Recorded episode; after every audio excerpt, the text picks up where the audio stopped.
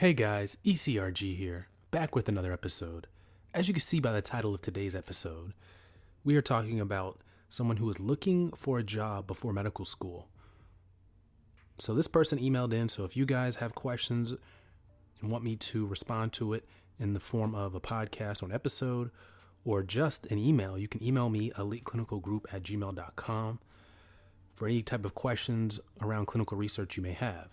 So this person emailed in Hello, Elite Clinical Research Team. I found your videos on YouTube and I was hoping you might be able to answer some of my questions on the clinical research coordinator position. I have graduated from college and I'm in the process of applying to medical schools. I'm looking for a full time job for one to two years before I matriculate. I know of someone who was a clinical research coordinator for a year or two before she went to medical school, which is now something in which I'm highly interested as well.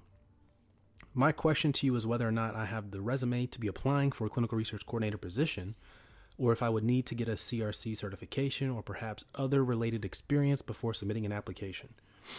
Because of my short timeline to be working, I would prefer to begin sending in applications ASAP if possible.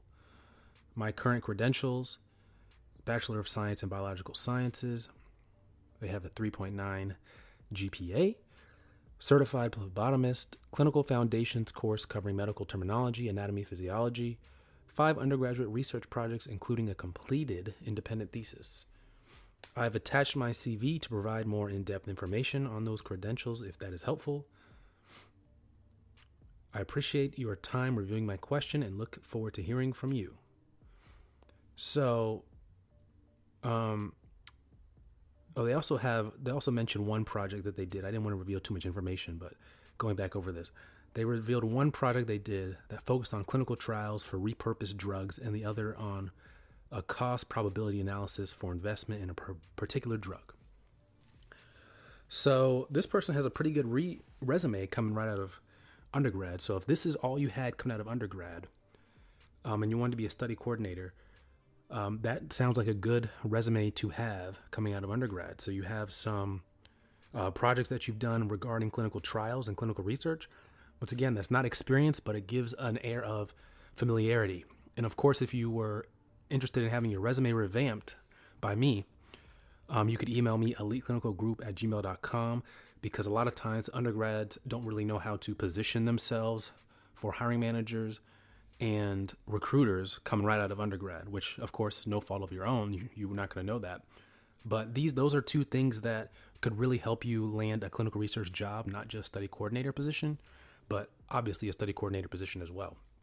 So you want to make sure those things are positioned correctly. Um, they mentioned they're also a certified phlebotomist, so that is also something great. Um, study coordinators often are the one are the ones that interact with the subject and oftentimes there's blood samples that need to be taken so that's also a plus that you are capable of doing that. So a site doesn't need to necessarily hire someone who is you know a, a separate phlebotomist they can hire you to do both. So that's excellent too. That's why a lot of times nurses end up being study coordinators because they have all those other skills you know shipment of lab samples phlebotomy and stuff too that um, uh, other people may not certainly have they mentioned they have a 3.9 GPA. Um, so, you know, that only matters in school. You're in the real world now, so that really doesn't matter. It's good to know that you don't have a 1.0, but as far as, you know, 4.0, 3.8, 3.5, really doesn't matter at this point. Um, and then you also mentioned you're looking to, you know, be a coordinator for one to two years and then go on to medical school. So this is something that I would not necessarily mention or harp on too much in your interview and, and, resume that you're interested in going to medical school after one to two years because people aren't looking to hire someone for one or two years. They want someone for longer than that. If they're going to invest in you, teach you everything you need to know about the field and the industry, and then for as soon as you get in to just want to leave in a year, they're not really interested in that. So if I were you, I would keep that kind of on the down low and not really mention that. Um, just say, kind of you want to be on this path for a while and you know do some research on the path. Maybe you're still figuring out about research and things altogether. You don't know where you want to be um, but you feel like study coordinator is a good place to start which it is. It's if you've seen my episode guys you want to go look at all of my study coordinator um, episodes because um, because I've talked about this position a lot and I, I've talked about how it's my favorite uh, position for if you are new to clinical research, for you to get your start in clinical research because you have your hands on everything when it comes to research, and you're going to build be able to build one of the strongest foundations I believe in clinical research.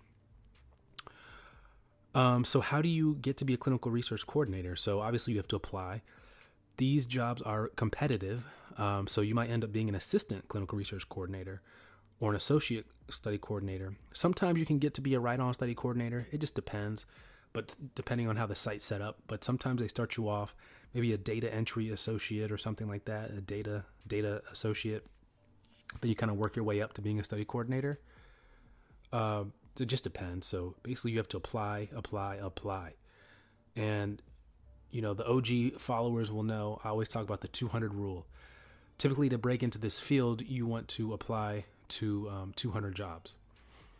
Now, I say that it may take less, it may take more, but that's just something to shoot for. And at the end of 200 jobs, you should be able to uh, land in the field.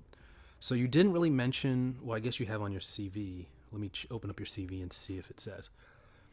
Okay, so you're based in um, New York, it looks like. I'm Not really sure of the city. At Evernorth Health Services, we believe costs shouldn't get in the way of life changing care. And we're doing everything in our power to make it possible. Behavioral health solutions that also keep your projections at their best? It's possible. Pharmacy benefits that benefit your bottom line? It's possible. Complex specialty care that cares about your ROI? It's possible. Because we're already doing it. All while saving businesses billions. That's Wonder made possible. Learn more at evernorth.com/wonder. Let me go in Google Maps and see if I can find out what it says New York. Let's see if there's a closer city. Schenectady. Schenectady Airport. What is this? Oh, yeah, I knew that sounded familiar. Okay, so you're north of Albany. So you're basically in Albany. Okay. Or near near Albany. Let's see how far you are from Albany. So I'm getting kind of off track here, but I go to Albany quite a bit. So I want to say, okay, so you're 30 minutes from Albany. So you could um, look for jobs in Albany. That's another bigger city, but not a ton of research up there. Um, but still a good place to look. I mean, you'll definitely want to make sure you're looking at. You'll definitely want to make sure that you're looking at um, all different types of facilities, private clinics, hospitals, things of that nature to apply. Um, now, you're not in a super saturated market with clinical research opportunities.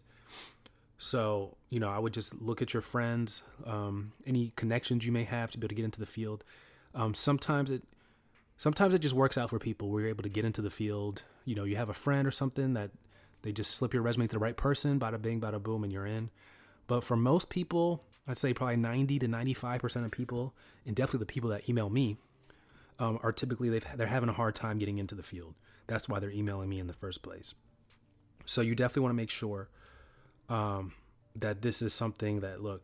If you're only going to be in the in a in a job for one to two years, it I don't know if it necessarily makes sense to only want to be a study coordinator. I would definitely open up your um, bandwidth a little bit because this industry is hard to get into, especially if you're not in a place with a ton of clinical research jobs. Um, but I'm not saying don't try, but um, definitely want to keep your options open and make sure that um, you know you're being thoughtful about where you want to be and what you want to do. Now, it's possible that you might be a study coordinator and realize, you know what, I don't want to go to med school anymore. Because I know, speaking from someone like myself, I've, I've been there, done that. I went to med school, I hated it. Um, so you definitely want to make sure that that's something you absolutely have to do. You don't want to be going to med school um, just because your parents told you to do it or someone told you, oh, you should go be a doctor. Um, you definitely want to make sure that you're actually passionate about the science that you want to be studying 18, 20 hours a day, um, that you want to be doing all that work for a long, long time before it actually pays off in salary. Um, they've done studies also. You don't want to be doing it for the money. They've done studies and show that, look, you'll basically, if your friends are in regular jobs the whole time, you'll pretty much almost never catch up to them when it comes to the money. unless you're doing like something crazy like dermatology or plastic surgery. But if you're just doing like a regular, like family medicine, peds, internal medicine, or something, you're just doing something regular, you almost pretty much never catch up to your friends in terms of money um, because of all the money that they made early on, etc. Um, and then how that just compound over time, over time. So you definitely want to make sure you're being thoughtful about that. Um, so yeah, I mean, most people I I talk to, you know, want to make clinical research a career, which is great.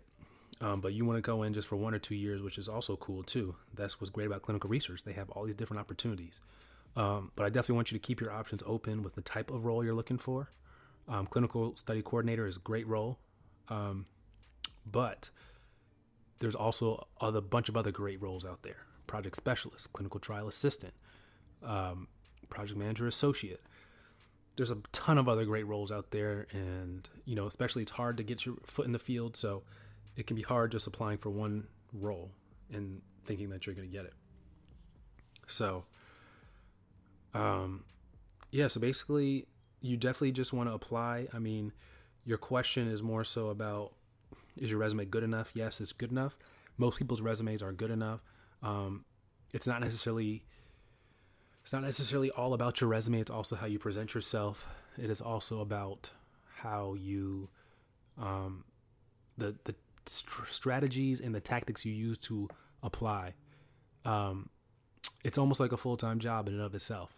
So I'm not going to go too much into detail on that. You can go watch some of my old episodes on how to break into the field to learn about the grind, to learn about my strategy, or you can book a career consultation with me. You can email me eliteclinicalgroup at gmail.com and I will go over we'll go over your background uh, line by line. We'll go over your resume and we'll it'll be custom made to your strengths and weaknesses, how you using your strengths can get into clinical research. That's what we talk about. Um, so it's not some cookie cutter formula. It's how you can, based on your location, based on your connections, things of that nature, things you can leverage to make sure that you have the best opportunity to get in clinical research. So I strongly recommend that if you want um, more of a custom approach. So yeah, guys, hope this episode was helpful. Um, email me eliteclinicalgroup at gmail.com if you have any other questions. And take care, guys.